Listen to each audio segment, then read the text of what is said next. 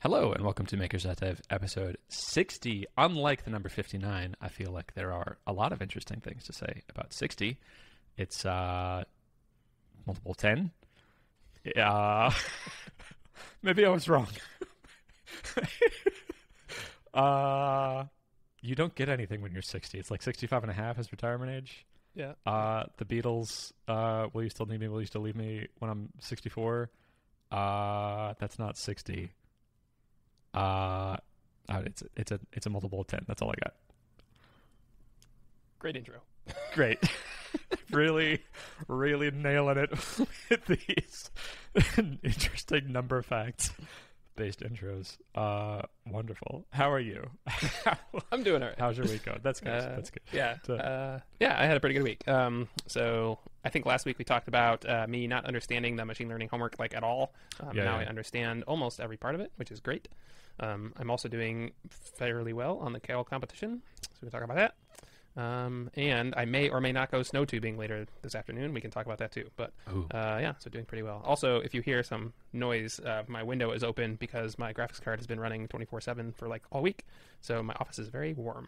so I open the window. A uh, heater yeah. with a purpose. Right. Yeah. Um, doing well. How about you? I had a really good week. Uh, some weeks are really productive, and some weeks are not very productive. And this was a really productive week, and I'd like to try to figure out why that happened, so I can have more of those types of productive weeks. Uh, I have a question for you about my executive assistant. She is rocking and rolling, and I just want to nail down the the next step for her. We talked a little bit about it last week, but I'd, like to just really nail that down. And then uh, there's a whole bunch of stuff that I would just like an attaboy about, of stuff that went well. That uh, most of it was outside my control, but uh, uh, it felt good that those things happened well. Uh, would love to dig into several things you said.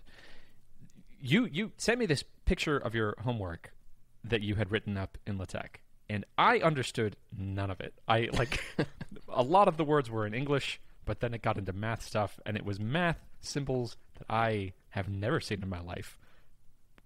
That's really cool that you know what that means and that you were able to to do that homework problem. And I feel like that's your money at work. You're you're, you're paying to learn a new thing and pick up a new skill, and you're able to understand this esoteric language. That's really cool. Uh, talk to me about that. What what can can you translate what that homework was about and like what what this new skill is that you've acquired of being able to understand this mathy language? Yeah. So uh, yeah, you mentioned I did it in LaTeX. We talked about that last week too. Turns out I like LaTeX uh, Yay. now. um, I think before I had to do it in like this weird editor or something, and at some point in the last. I, since I got this computer the last year, I installed a Sublime plugin for it. So now I can do my homework in Sublime and hit Command B, and it makes the PDF. So like before, it was this weird tool chain. Now it's like all in my editor, which I like and familiar with. Um, also, you can copy and paste all of those formulas that you uh, looked at. Um, yeah. So um, the th- this is why I didn't understand the machine learning homework last week because I realized math, especially machine learning math or CS math in general, is a lot like coding but it's like coding like if you're trying to do code golf in perl you know like you try to get the shortest like you know very shortest line you can that Yeah, says the yeah. most stuff or maybe like a really complicated regular expression and so it looks really complicated but really like once you break down every symbol uh, it's actually not that not that bad but it takes a long time to understand just because every symbol uh, means something and it's like code in that if you get one symbol wrong then the whole thing is wrong so, uh, so yeah, yeah. The, the the homework problem I sent you a screenshot of was about probability and expectations um, of machine learning events, and so uh, and there was a, like a proof we had to do, and so yeah, a lot of those symbols I did not understand before last week. Um, the TAs are great though, and they helped me understand it. So, yay for TAs. Yay, TAs. It was beautiful, by the way. It just the ligatures and the LaTeX makes Ker- everything. kerning, I uh, think, and the kerning oh, the shapes and the oh, it was so nice. it just looks like a, a piece of art. Uh, I love also that the default margins in LaTeX are like two inches on Yeah. the left and right side, and some it just looks good. I, it, it, it feels like a mathematical work of art. I, I like it a lot. Yeah, they were even bigger than what I showed you, and I had to make them smaller because like Yeah. it was like like I default to like uh, yeah like three inches or something ridiculous. Yeah. and uh, yeah, so I made them smaller. But um, yeah, it actually looks like who knew the software designed to like write mathematical research papers is good at writing mathematical, you know, homework. um, so it's this math stuff is not something I particularly like doing or I'm very good at. Um, but I understand more of it now, and so I will not shy away from it as much as I have before. I used to have like this really aver- this aversion to symbols and math, you know, like I Mm. would skip over any math and blog posts or whatever. Um, but now I understand a lot more, so that's good. Cool. I like your framing also of that mathematics is like the code golf side of Yeah. coding. There is an elegance to it. There's a there's an artistry to making something as simple as possible and, and taking out extraneous things and you're left with just a very beautiful, simple math formula. There's there's something about that that I like. There is an artistry to it. Yeah. The, the other really confusing thing I can talk about is uh, like symbol overloading. So symbols can mean lots of different things, like the same symbol. Hmm. Um, and in fact, in class, or sorry, in the supplemental video lectures by this other professor, um, Hmm. he was using this one symbol for probability, which is just like parentheses. And Hmm. everyone thought, like, the whole class was like, "Are you multiplying this? I don't understand." And he's like, "Oh, let me change it." And he changed this whole, you know, way of doing it, and it meant exactly the same thing. And so it's like you have Hmm. to define everything before you use it. So that's confusing too. Is like different symbols can mean the same thing depending on who's using it, and if you don't Hmm. define it, it's just really confusing. Yeah, I don't like that. That's Yeah. something that programming languages do incredibly well. Is there's the, it's it's unambiguous. You, this this notation goes into this syntax tree, and there is no other way to do it. There's one correct way, and the compiler is defining what the correct way is. And if you write something and it doesn't get your results that you were expecting, that's not the computer's problem. That's your problem for not using this language more effectively. Uh, and I, I guess that's part of the downside of having mathematics be more artful is that you want more of that expressiveness. You want to be able to use symbols that look good and, and are a good shortcut, but uh, now they're going to be used in, in multiple ways. Uh, sort, sort of closer to Ruby's, like, you know, Ruby has six different ways for looping through an array uh, that all effectively are the same thing, but have different pros and cons of uh, how they're how they're doing it. Uh, oh man, the the each dot with index. Why why isn't the index just included by default? I I, don't know. understand. I hate Uh, that too. Yeah, no. Um, Python has a similar weirdness. So Python Python has a few weirdness things, like coming from Ruby learning Python. Um, to get the index, you have to uh, change your for loop to say enumerate, and then change. It's like why can't you just include the index in the loop? Mm. Like it's yeah. Anyway, yeah. But it's it's a trade off, I think, of like expressiveness versus verboseness. Like, if you want to be as unambiguous as possible, I guess you just write in assembly code or you write Sure. the raw bytes for machine code. like, you're you're just moving bits around. Uh, but to make room for more of that artistic artistry, you, you want more expressiveness. Uh, that that makes sense to me. Um, I'm reminded of the, the the linear algebra class I took in college. There was a uh, for an instructor. I think he was from Eastern Europe or something, and had this heavy accent. And uh, for the first probably five weeks of class, it's, it's linear algebra. You're talking about matrices, uh, which is the plural of matrix. I thought he was saying mattresses.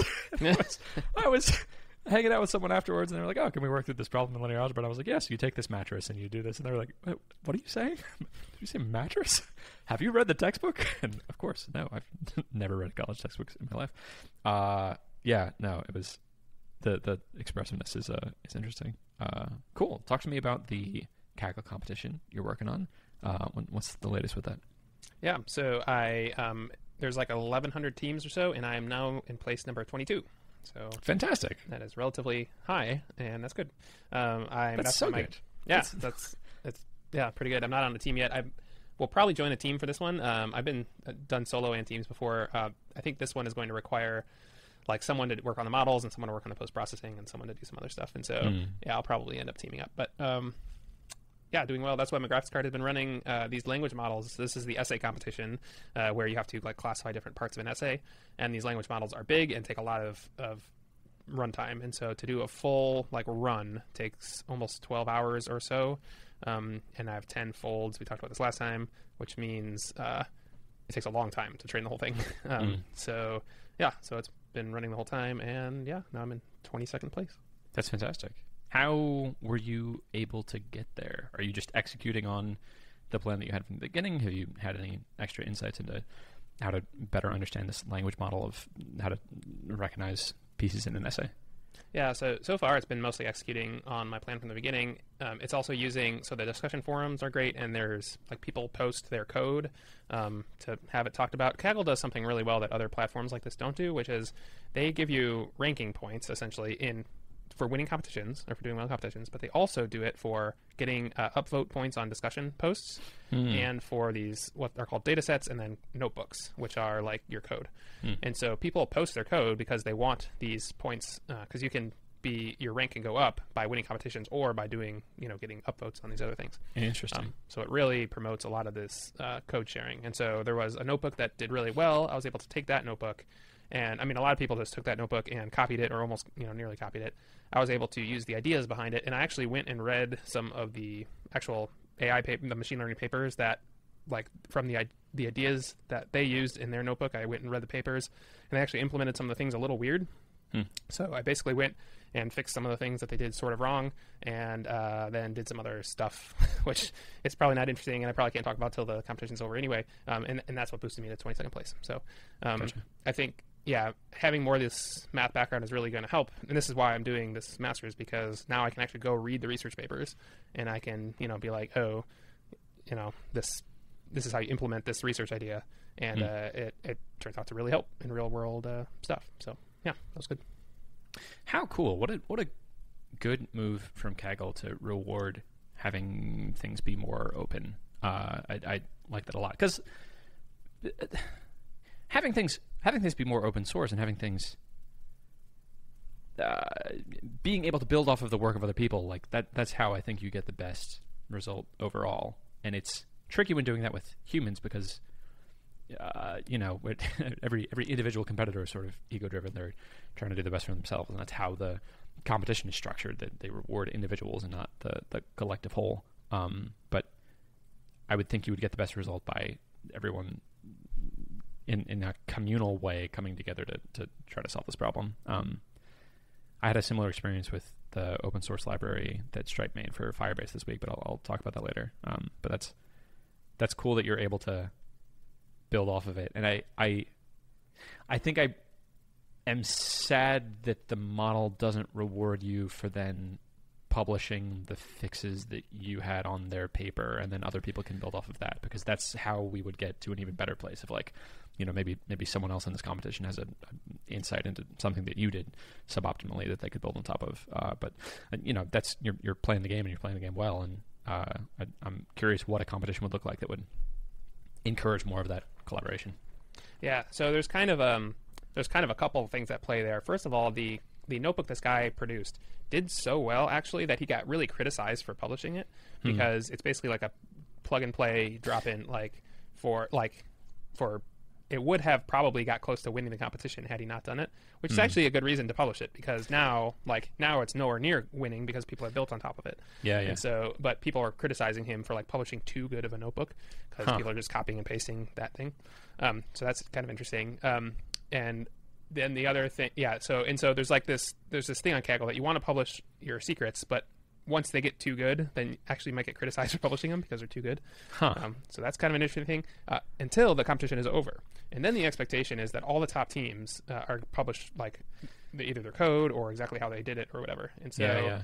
that's that's usually how it works. Like the expect there, there's nothing enforcing this, but the expectation is that um, like the top, say at least gold medal teams, will publish a post saying you know kind of in detail how they did all their their training and stuff. So. Um, I guess that's not a bad system then, because uh, you know, if if I'm working on my own creative, novel approach to this, coming at it from the side, but initially it doesn't do as well as this one published thing that I could have just copied and pasted. Well, that would that would feel kind of demoralizing, and maybe Yeah. my approach actually, if I had pursued it longer, would have done even better than that. Um, which is So why I I got guess- criticized. Yeah, because it, it basically squashed all other avenues. You know, to, to get Ty on the leaderboard now, you basically have to copy his thing and then do a little better than it. yeah, yeah, Yeah. interesting. Yeah, because that that you know. How bad would it feel if you invested all this time in your own individual approach and it didn't do as well as the guy who just copied and pasted the, the public solution for it? Okay, yeah, interesting. Yeah, that's a that's a tricky dichotomy, huh? I yeah okay. I guess I guess that's not a bad model what they're doing then, and then and then everyone can learn the lessons from the teams that did the best more independently, and then they can take that and add that to the, their toolkit. And if they're paying attention and able to absorb the meta lesson from what their approach was, then it, it makes for a better result the the next time. Um, huh. Okay. Cool. Yeah. So it's not perfect by any means, but it, they're better than other. So there's this other uh, one. I'm comparing it specifically to this other uh, thing called Driven Data. So it's like Mm. Kaggle. They're, they're a newer one though, and they have real money in real competitions, but the uh, engagement is just so much lower on Mm. that site. Um, there's like like in a Kaggle competition, there'll be like three or four hundred posts in the forum for Mhm. any competition. Uh, for this one that I'm doing for Driven Data, it's like 30 out of you know. Interesting. So like it's an order of magnitude less. Discussions Why do you think that is? What what's driven data doing? because they, they don't there, there is no incentive to share your like you don't get any kind of point or anything um, it's only the competition Oh, Um, okay. and so yeah so it in that like the incentives are only to keep secrets to yourself Okay. Well, yeah, good for Kaggle. It sounds like they're they're doing better than. Is it? Is it do you see anything obvious that Kaggle could be doing better to to to further incentivize sharing, or does it feel pretty balanced how it is right now?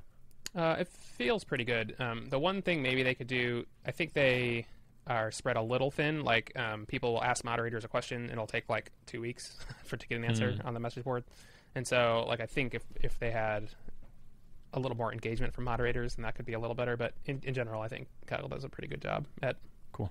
things. Yeah. I have a I have a vestige of a memory from an article I read this week that referred to Kaggle, and it was an article designed for a non-technical audience, and it, it called Kaggle a Airbnb for data science, and I was like, "What are you talking about?" like, I guess, but that okay, Sorta, Uh, yeah. So it one thing that I don't talk about much because I just do mostly competitions, but competitions are just part of Kaggle. Actually, you can host your your data set there, and then you can actually you can actually make your own competition. Um, and it doesn't give like ranking points or prizes or anything, but you can invite people to join your competition that you make and stuff. So in that way, it's kind of a little more like Airbnb, I guess, because you can like look at other people's data. I don't know if that makes any sense, but um, so sort of. But yeah, that's a weird comparison. I actually found it, uh, and this is from an article that I'm going to talk about later. Okay. But it was described uh, as an Airbnb for data scientists uh, that apparently. Yeah, I, I remember that correctly. Cool. Uh, Is that you can rent a data scientist then? Is that what that means? for data scientists, I guess so. You can like rent a. th- It links to another article that it justifies that a Google subsidiary described it as that. Yeah, yeah, yeah. That you can rent data scientists Oh. because it's it's like crowdsourced to attract the data scientists, and then you can rent them. So in this in this analogy, you are an Airbnb host that people can rent as their in-house data science I team. suppose. guess. That's sort of, uh, yeah, sort of. I'll I'll take sort of. Uh, you also mentioned that you might go snow tubing today. What's that yeah, sounds so fun. we could talk about this. Uh, that I yeah, so there's a snow tubing place near where I live. Um, I don't know. It's I guess it's not new this year, but it's the first year we heard about it. And they have their own snow machine, which means even if it's nice out, like today it's like 30. Yeah, it's, it's just above freezing. So it'd be nice to go snow tubing, and they have snow because they have a snow machine. So that's cool. Perfect. Uh, the problem is, uh, so I have this machine learning homework. It is due tonight at midnight. I have it almost all done, except for the last little bit of the last problem. The last problem is this page long, like the, the setup is a page long. It's really obnoxious. And the uh, TA was going to do office hours today, and he was going, he explicitly display, you know, to explain this problem, which I Mm. basically can't solve. And, um, but he had to move that to five o'clock today, which is exactly when we were going to go snow tubing.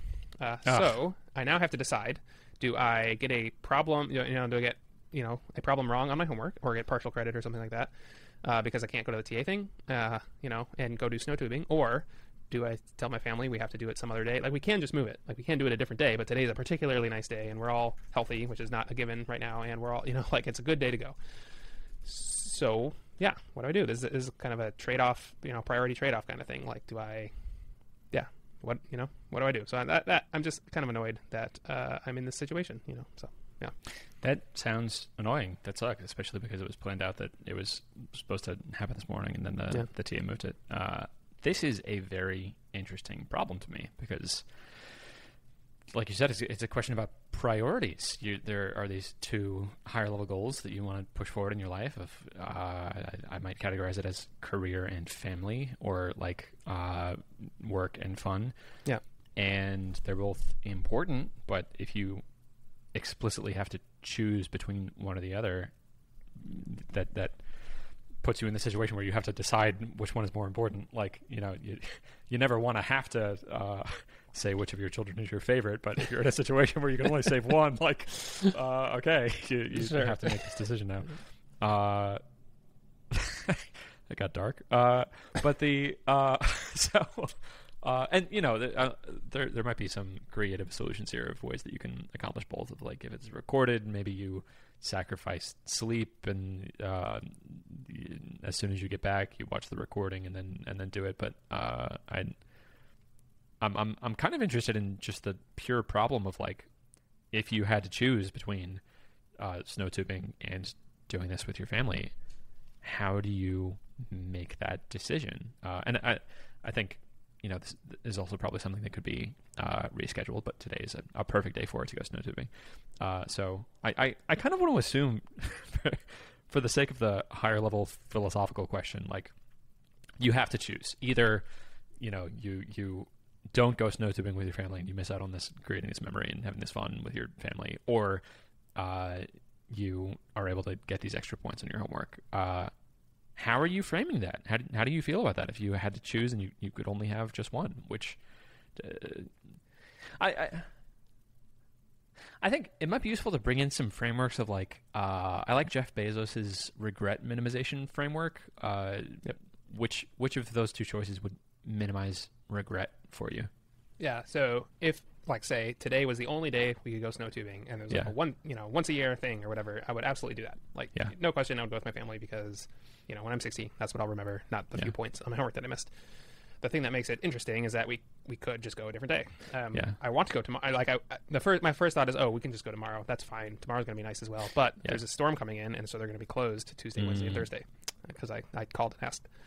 Uh, and then on Friday, Saturday, and Sunday, they're busy. Like they're real Mm. busy on the weekends. And we didn't. We wanted to go on a Monday because they're not going to be busy at all, and it's a really nice day today. And and we're you know. So yeah, if, if it was a once in a you know once in a lifetime or once in a year thing or something like that, I would absolutely go snow tubing. Now I don't know because we could just like we could go next week, right? But Yeah. like my my kids already know about it, so then I have to. It's a minor disappointment, you know. So it's like yeah, yeah, I don't know. So, so that's when it's a little harder. Do I take a minor disappointment on something we could do just next week for, you know, more understanding and points? It's, it's not necessarily just the points. It's like I don't like I don't get the second half of this problem. I just don't understand it. And so I really need someone to explain it to me and that's exactly what this guy's going to do. yeah. And so it's like it's an understanding thing as well. And so yeah, I just don't like being in this position. Like I, I Yeah. yeah, no.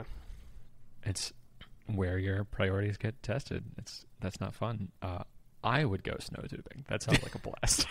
It looks it looks really fun. Yeah, they have this. It's like a it's like a ski thing too. Like you clip into to a tow line to go all the way up the hill, That's and then you great. go down. Yeah. So, all your energy is just on going down. So you Yep. just wear yourself out doing that. That sounds great. Uh, and it's a and it's a perfect day for it. Uh, let's let's go forward with that then. Let's say you're gonna go snow tubing. That's the plan. And now the game is just like minimize the effect that that has on getting this problem. Uh, is it recorded? Uh, presumably, you're not going to spend the entire day up until midnight snow tubing, so you could get back and watch the recording and, and try to get So, stuff from that and do the assignment. It's not. They're not recorded. Um, Oh, I think on purpose. Like they don't want that pressure. I guess or you know something like that. Um, Okay. I can ask a private post on to the TAs, and they might get back to me in time, right? And I, otherwise, I will just work on it until then, right? Like this is a problem I should be able to solve given what I know. So Yeah. I could just work on it all the way up to snow tubing and work on it till midnight, Yeah. and I might get there. And so that's probably what I'm gonna do. but okay. like it's still obnoxious. So That is obnoxious. That sucks, especially because it sounds like you know in the in the session they're just going to spoon feed you. Uh, pretty much. What what the answer is? Is there someone else in the class that you can ask to You're technically- record it? technically not allowed to oh to record it i don't think that would be cool you know like i don't think that would be yeah i don't think the tas would appreciate that yeah Okay. i think they're not recorded on purpose Maybe could you message the TA and say, "Hey, this conflicts with a uh, very important priority that I had previously scheduled." Yeah i mean i can try not that snow I, I will I will probably try all all of those things. I mean, not the recording part, but yeah, I, I will message the TAs and be like, uh, "Hey, yeah." So Yeah. Okay. Yeah. Uh, if I, I think that's, I think it's reasonable, and I would personally agree with those priorities that snow tubing is more important than getting this one extra problem uh, spoon fed to you or by the by the TA uh, for these extra few points on this one homework assignment. Um, and so I think the game is just minimize the cost of that, and I think it's a very reasonable approach to work on it independently, and then try to minimize the effect of missing the session of like message to TA, and uh, it's it's not ideal, but I think that's the best way to deal with it. Uh, I, I I don't see a better way to do it. The alternative is you're sitting there watching this TA walk through it, and the whole time you're just thinking, "Man, I could be snow tubing right now." I, th- I thought you were going to say while snow tubing, like on my Uh, iPhone. There we go. There's the creative solution. yeah, Spend a little money on the on the remote data. Uh, actually, that's interesting. Could you? I think if I go, I, I, want to be present while while tubing. So Is there a way you could rig up your computer To to, record it? automatically join and record? I don't know. Okay. Is it a Zoom? It's a Zoom meeting. It is, yeah. I, so I I could get on, record it, and then leave, and we'd only be like twenty minutes past when we were gonna go. Yeah. I could do something like that. That might be possible.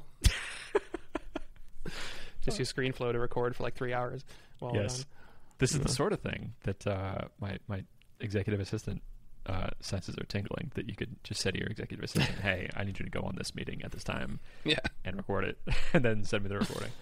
uh, and then the problem would be solved. Uh, and if it's Zoom, that's kind of tricky because there's like two buttons you need to push of like join audio and video and whatever. And yeah. uh, no, I'd, I'd have to get on, set the recording up, and then leave. yeah, yeah. I mean, that feels reasonable, and then you're just delayed by whatever the, the Twenty minutes. Yeah. Yeah, yeah, yeah. Yeah, that seems like a, a good compromise. I think that's what I would do. I, I might. We may have found a, a solution. We'll see. Cool. uh, neat. I would love to pick your brain on how I can get more weeks like the week I just had. Um, some weeks I set my intention. We talk about a thing, and I'm like, oh, yes, of course, this is the most important thing to work on. And then I just kind of fall flat and I get distracted, and there's other things that take up my attention, and it's terrible. And this last week, I was just jamming. I I had this project of figure out Stripe integrations for this new serverless infrastructure on Firebase, and not only did I just pour work into this. Oh, I wish I had uh, totaled this for this last week. Um, I might be able to, but I'm, I'm not going to do that. Uh, I, I, think I got something like eight or nine hours of work in just on this one project, uh, which is unusually high for me on, on a single project. And I was finding just like little things of pockets of like half an hour between places where we, you know we were waiting to go somewhere that usually I'd just be on my phone or doing Twitter or something, and I I just felt this force pulling me back into like, ooh, I have this really juicy problem that I can do that I was able to squeeze in time in these days that, that on another day I, I would not have been able to do. Um, and I did it. I integrated Stripe on this new Firebase architecture. And uh, like we talked about last week, I kept going forward with the official Stripe extension. Uh, and I think that was a good, a good choice um, because it works. And now I can just copy their model if I wanted to do my own thing and it's open source. So it would be um, it would be easy to copy. But I I, I want to understand why that happened. I don't. It's it's kind of frustrating to me that I have not yet unlocked the secret of what makes a project like that juicy enough that I keep going back to it. That I I keep getting pulled back to it, and even in these little windows of half an hour. I think that's my new litmus test. Like, have I made this project enticing enough and easy enough to jump in and out of that given 30 minutes, I can maximize work within those 30 minutes. And that's not something I'm dreading. It's something I'm like excited and, and drawn towards. Uh, how do I figure that out? how, do I, how do I have more weeks like this last week? Um, interesting. So one thing I don't think we should, you know, overlook is that you had your executive assistant churning away on emails, and I Yeah. felt these emails dragging you down mentally Yes. for a long time, and so I yeah I would not discount you know how much her work has opened your brain up to do other things. Yes, um, I. yeah. That's. I think that's a big part of it because I remember having the thought in the moment, like, "Oh, I would like to push my business forward. That's an important priority for me." And a little thought bubbled up of like, "Oh, I should really do customer support emails." Right. But then I remembered, "Oh, wait, no, I don't have to do this anymore. oh, I can do this fun project." And and then it was uh, rejuvenating and, and exciting. Uh, so yeah, maybe that's it. Maybe maybe that's the cost of me being able to do work is just I, I need to spend whatever I think it's seven hundred dollars a month on this person that is able to siphon away the drudge that's pulling me down and and uh, it it may that may be the difference. It it may be entirely in that. Uh, if that's the case, amazing.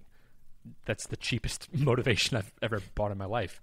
Uh, I feel like I'm effectively like buying back my own time to be able to spend it in higher value places. Um, yeah, that, that's a sufficient answer in itself, and I'd be curious if there's uh, any other any other factors that might be at play.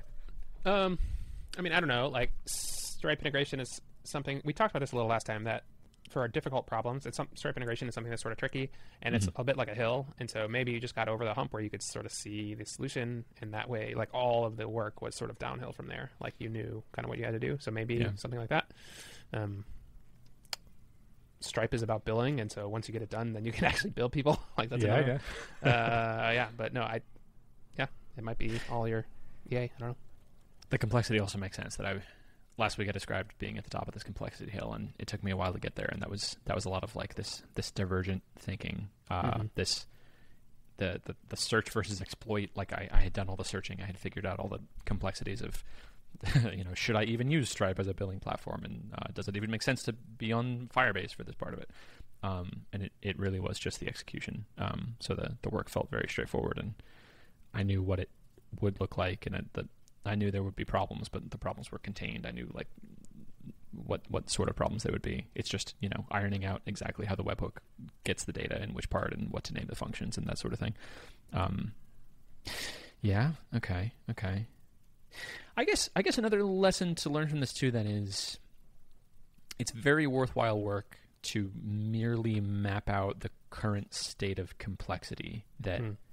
uh, it, it's it's it can be meaningfully pushing forward a project by just outlining like here are the big problems here are the big unknowns i need to figure out how to charge people's credit cards on this thing and if i just think about that and google a whole bunch i may not have gotten any code written i may not have gotten anything materially changed in the world but i have i've filled in this map and i now have a better understanding i've ruled out these five different ways of doing things and uh, that uh, I, I can feel more of a sense of progress in that than than I was before because that enables the week that I just had of just executing and, and just plowing forward.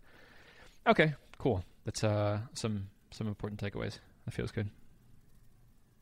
Cool. Um, I also wanted to follow up on the question I asked you last week of do I do my own thing or do I follow this Stripe extension that seems to be neglected. Uh, Stripe seems to be picking back up. I, I saw some activity uh, in the GitHub repo, so I'm hopeful about that. Um, I also,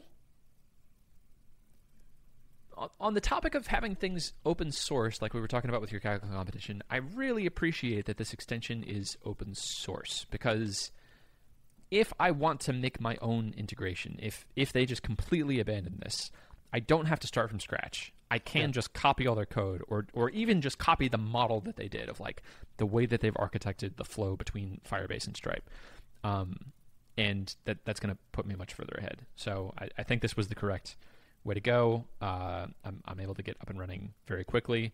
Uh, there was a little pocket of this where the, the front end library that they had written isn't compiling. like it isn't. Oh. It, it's some ES6 problem where it's not. Uh, it, it just won't even start. But I was able to copy the way that they had modeled that uh, front end framework, and at the same time uh, make it a, a Firebase hook. Um, so now I understand their model much better, and it's something customized for what I'm doing. Um, and if at any point in the future they update their thing to work better, it, it would be sort of a drop in replacement where I could go back to, to using their stuff. So uh, I, I think that was the right way to do it, and uh, it's now done. So that feels good. Cool. Yeah. Uh, yeah. Good job getting it done. Thank you. it feels good. And now I can charge people with cards. Yeah. I uh, I implemented this first with the time tracker that I built, which my girlfriend and a friend of mine are using. So I uh, implemented a feature they'd been asking for and hid it behind a paywall. Uh, and I got my first subscription on this thing with this new billing system, and it's great. it's so much nicer and cleaner than the Rails system, and it's it's syncing so much more uh, intimately. that uh, sounds like a weird way to say it, but it, Rails, I feel like I'm, my internal state was always just a little bit different from Stripe, and Hmm. I, I just didn't fully nail down like okay, at the end of someone's billing cycle, um, you know, it's it's guaranteed to update the the uh, internal state in Rails, and this because so much more of it is pushed off into Stripe feels a lot more rock solid. So I like that.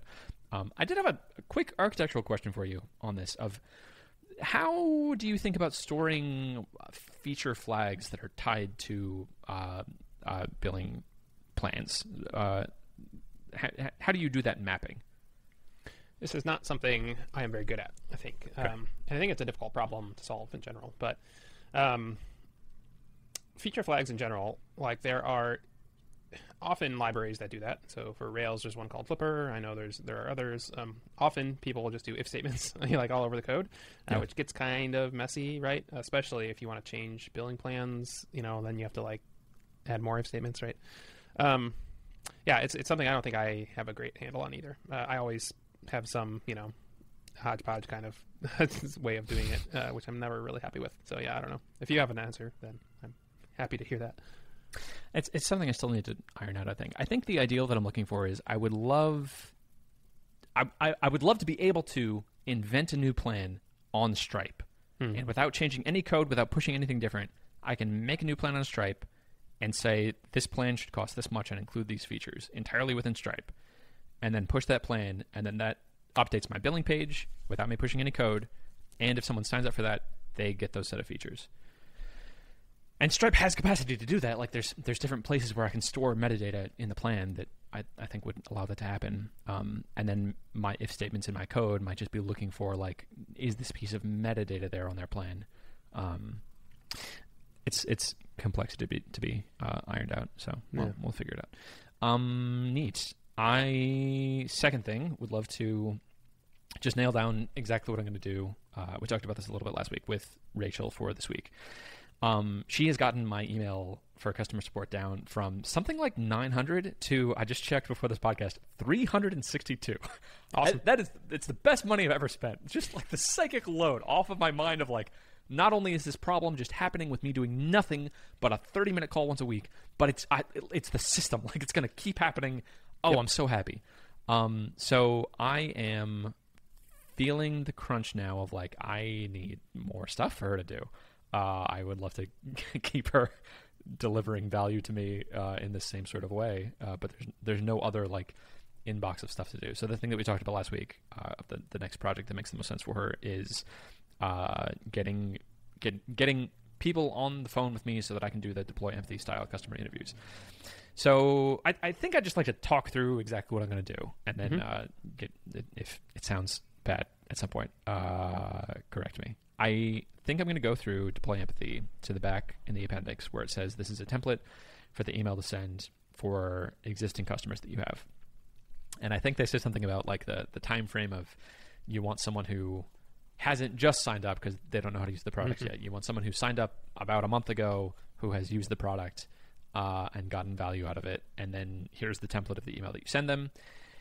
And so then I need two things to go to Rachel. I need her to know here's how you find people that fit this description. Go in my user table and look for users that signed up about this long ago and check if they're one of these uh, sorts of industries. And then uh, send them this templated email. And uh, within that system, I need a way for her to be able to book a time on my calendar, which I think I want to just happen through Calendly because that's an existing system.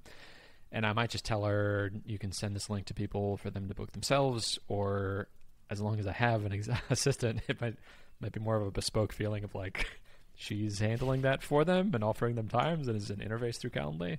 Uh, but that that feels sort of silly. Uh, and then now, so I need to check in my Calendly that I have available slots, and also in Deploy Empathy, I need to have a script for me of like these are the questions that I'm trying to ask.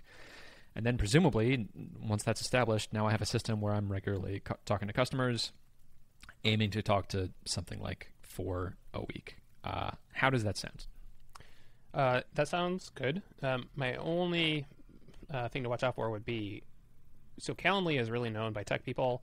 I don't know how well it's known or used by people outside of that, like Hmm. sign printers or lawyers. Um, And so you may want it. Yeah, I would think about having her do the actual scheduling um, as part of it, um, even though that's a little bit weird and spends more of your time, but um, or spends more of her time. But yeah, I, it, yeah, it feels it feels like you'll get a better response sort of rate uh, from that. But Cool. otherwise, sounds like a good plan. Cool.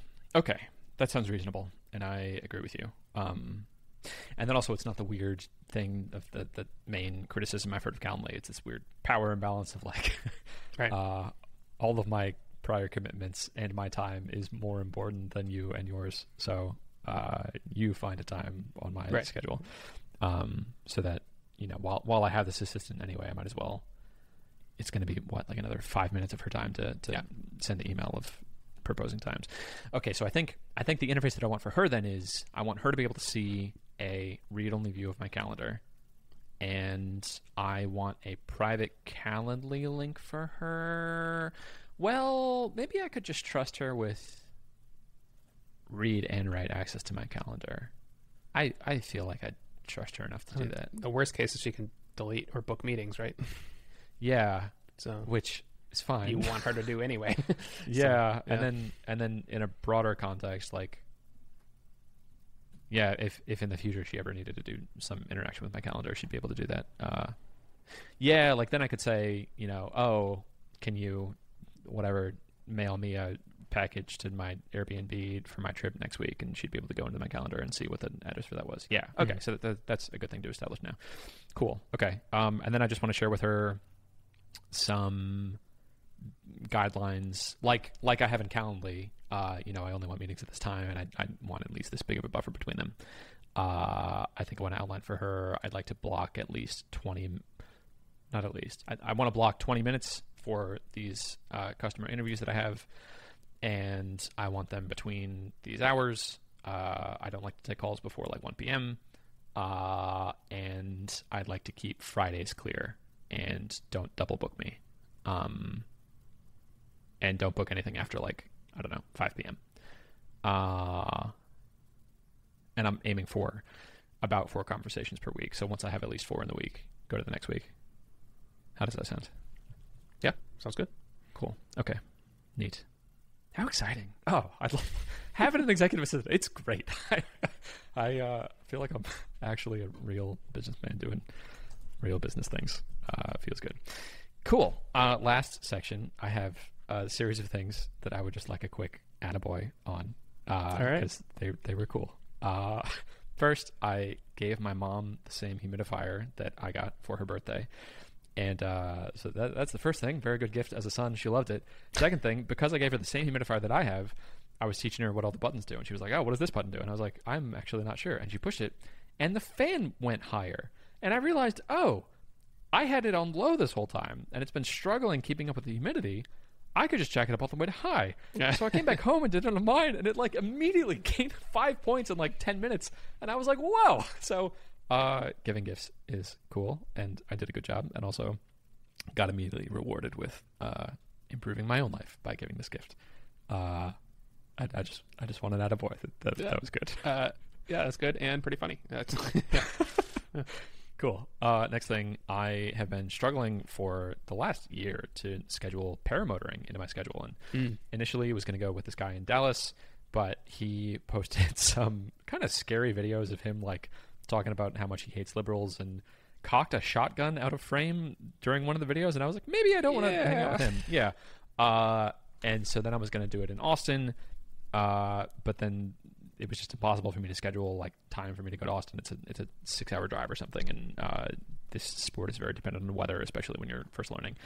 But uh, this last week, I saw a post by the Dallas guy, and I was like, yeah, I've been trying to schedule this thing in Austin for the last year. Like, he's not going to shoot me. like, it, it's probably fine. Let me let me just go and, and see what the deal is. Uh, so I went, and it was fine. He he had. I, I, he just really does not like liberals, I guess, and that's fine. People have their own political leanings, uh, and I don't even identify myself as liberal. Uh, I think I think I'm more moderate. Uh, but yeah, we, we we got along fine, uh, and I was able to paramotor, which is something I've been wanting to do for a long time, and I think I'm going to go with this guy, and that's only a 45 minute drive, so I'm uh, pushing forward, and I uh, did my first skill of kiting, which is you're just on the ground with no motor on your back. You have the big parachute above your head, and you're just trying to keep it in the air. And I did really well. It, that's a very difficult thing to do, and I've watched so many videos on it, and I was able to pick it up very quickly. And uh, also because of my physical therapy, I was able to get my arms Oh, in the yeah. positions they needed to be, no problem. Uh, so that felt really cool. And probably within the next, I don't know, two months, I'm going to be flying in the air like a bird, and that's very exciting. Uh, That's really so, cool. Yes. Is this something you have to do like uh, in tandem first before you do it solo, or do you just how does that work? Surprisingly, no. Hmm. Uh, you can just do it. Okay. Principally because so there's no regulation on this. Like I could just Right. take myself and do it. Uh, it's also like a really lightweight aircraft, and you don't really get a lot out of going with someone. The really hard part is takeoff. Mhm. And once you're in the air, it's like a baby could do this. You, you just pull on the side that you want to turn towards, uh, and then landing is also kind of tricky. But uh, I have I've gotten the feeling of being in the air uh, from going paragliding on a Mm, trip I went to in Costa Rica. So like I kind of know what it feels like to take off, and I know what it feels like to land, and uh, I, I was able to steer it up in the air. Uh, and I think that's the most benefit you can get from going tandem. Otherwise, it's just like you you gotta feel it for yourself. Uh, it, that's, that's my current understanding of it. Um, so no, I'm just gonna go for it. That's the way everyone does it. right, right. Uh, funny enough, I saw two YouTube videos this week about paraglide, para, what paramotoring. Right. Um, Yeah. One was someone I think in Texas who went to seventeen thousand five hundred feet.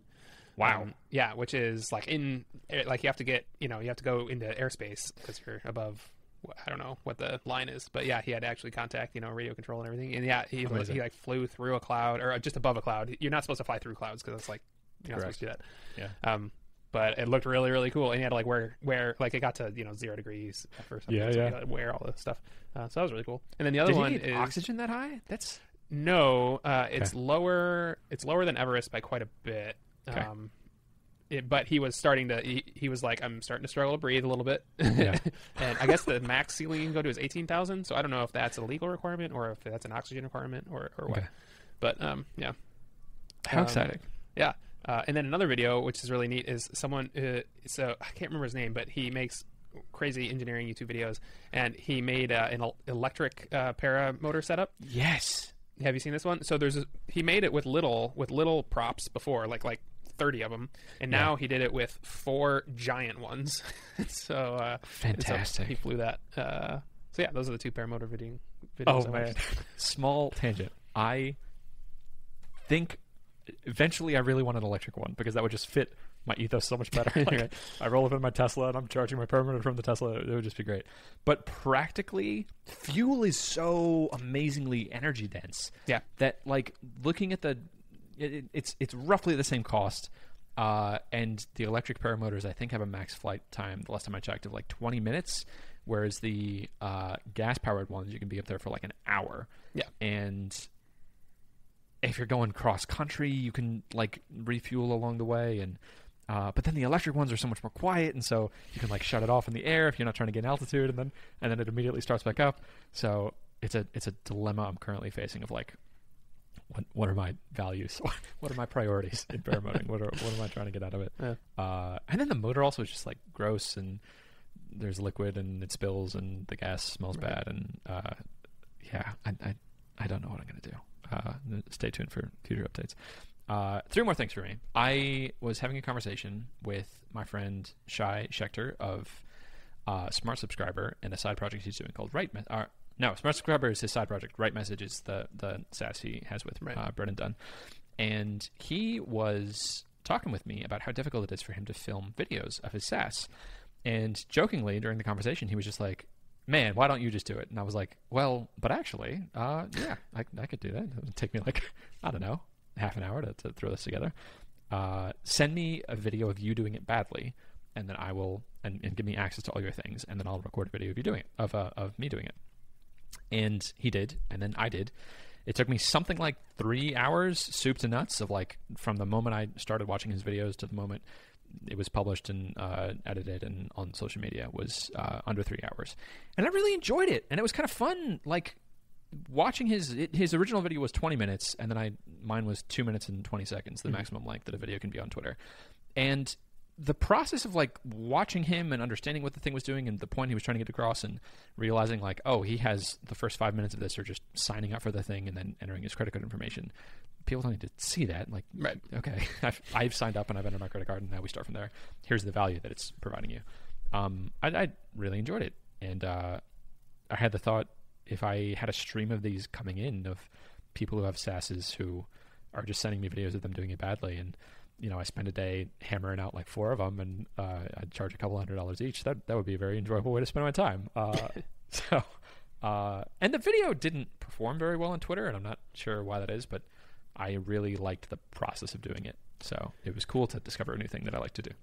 Yeah, so so that's neat that you found something that I mean I, I think that could actually be a really neat business for someone. Um, I I think your time is probably better spent in other places. I mean, you could do a few of them, like that's fine, but Mhm. like you know, but I think someone could probably make a full time living doing that, um, which is neat.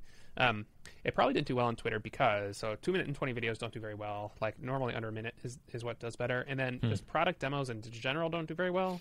Um, Hmm. people like like progress updates or like behind the scenes stuff on Twitter. Um, Mm-hmm. yeah, like product demos and stuff uh, tend to not do so great. But yeah, That's interesting. I have also noticed that, but I didn't articulate it until you said it. People do like behind the scenes stuff on Twitter. They like to know that like, oh, I'm following this person, and I'm. It's like I'm one of their friends, and I get to see the behind the scenes Right. thing. Okay, so that that video might make- make more sense on his homepage for the product. yeah, homepage or you, like YouTube, and then linked from his docs page or something. Yeah, yeah, yeah. Okay, okay. I'll I'll bring that up with him. That's a that's a good point. Neat. Uh, for any of our listeners, if you have a SaaS that uh, you would like me to take a crack at recording a video for you, uh, reach out. I uh, curious in, in, in doing more of these. Uh, two more things. Someone wrote an article about programmers doing things with Wordle. Uh, David Cassel of the newstack.io, which I'd never heard of. Uh, I think it's just like a little side nothing publication. the article wasn't very well put together. Uh, just like a bunch of links of stuff, but uh, yeah, they, they talked about me and they talked about my uh, WordleSolver.com, and that felt really cool. They they uh, they like read my tweets about the, that I was really excited about that that it was working, and they uh, oh they had a word to describe. Uh, jubilant. Jubilant, yes. Uh, Genco jubilantly uh, exclaimed something like, "Oh my god, it works!" And uh, it, it was just cool to like read about myself in uh, in a news article. Uh, it made me feel very happy. yeah, that was funny. I saw that on Twitter. And I love the quote they picked because it, it typifies you. So as it, the, the quote was, "Ha ha ha! It works so well." Yes, It's like, Um, yep, that sounds right. yes, uh, that, that felt really cool. Uh, I uh, I would enjoy being a little bit more famous than I am currently. If if I was getting like one of those a day, that would oh that, that'd be great.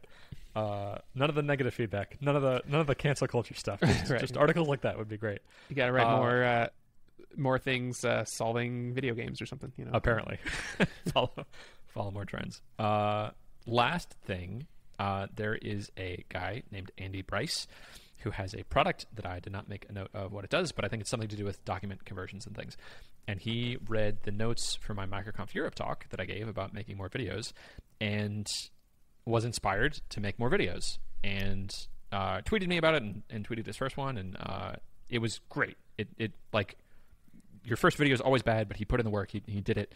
Uh, there are you know innumerable technical mistakes that I could have pointed out, uh, but the core thing to focus on is like he did the thing. He went from zero to one, and the thing that I encouraged him to focus on and that he was focused on is like perfect is the enemy of good.